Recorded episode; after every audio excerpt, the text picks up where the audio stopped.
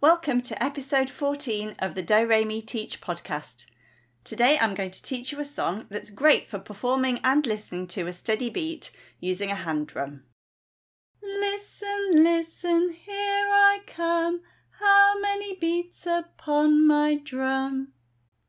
Hello there, and welcome to the Do Re Mi Teach podcast. If you're interested in teaching musical skills and literacy through singing, then this is the place for you.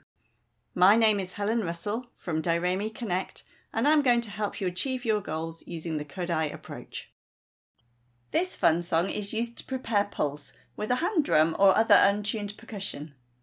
The tone set is Do, Re, Mi, So, with a range of a perfect fifth, so good for little voices and for nervous teachers. It starts with the So, Mi motif which is easy for beginner singers to pitch accurately, and it also contains so, mi, re, do, so can be used later on when practicing mi, re, do motifs. The rhythm is mostly simple but does include a ti-tika, which is more advanced rhythm, so I wouldn't use this for rhythm work initially.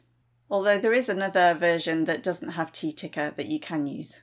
The fun game involves counting and taking turns with an untuned percussion instrument, like a hand drum. So the game is very simple. You sing the song, and then you tap a steady beat on the hand drum or other untuned percussion instrument. The students must count how many beats you played on your drum. It's tempting to tap throughout the song, but it's better to wait until the end so it's clear how many beats they are expected to count.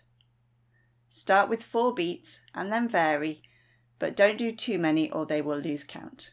Then you can give the drum to a student to tap. Remember the beat is steady and even. Listen, listen, here I come. How many beats upon my drum? There is an alternative game with some alternative lyrics that don't use the ti-tika. Listen, listen, here I come. Someone special gets the drum.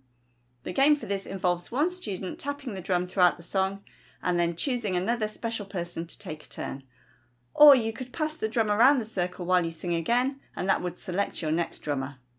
But for now, I'm using the version where you count the beats. Listen, listen, here I come. How many beats upon my drum? Make sure you let us know what you think of this episode and do share us with your colleagues if you found it helpful. For more free resources and webinars on teaching music through singing, make sure you visit doremiconnect.co.uk and sign up to our daily emails. I hope you have a lovely week filled with music and singing. You've been listening to the Do Re Mi Teach podcast with Helen Russell from Do Re Mi Connect, helping you achieve your music teaching goals with the Kodály approach.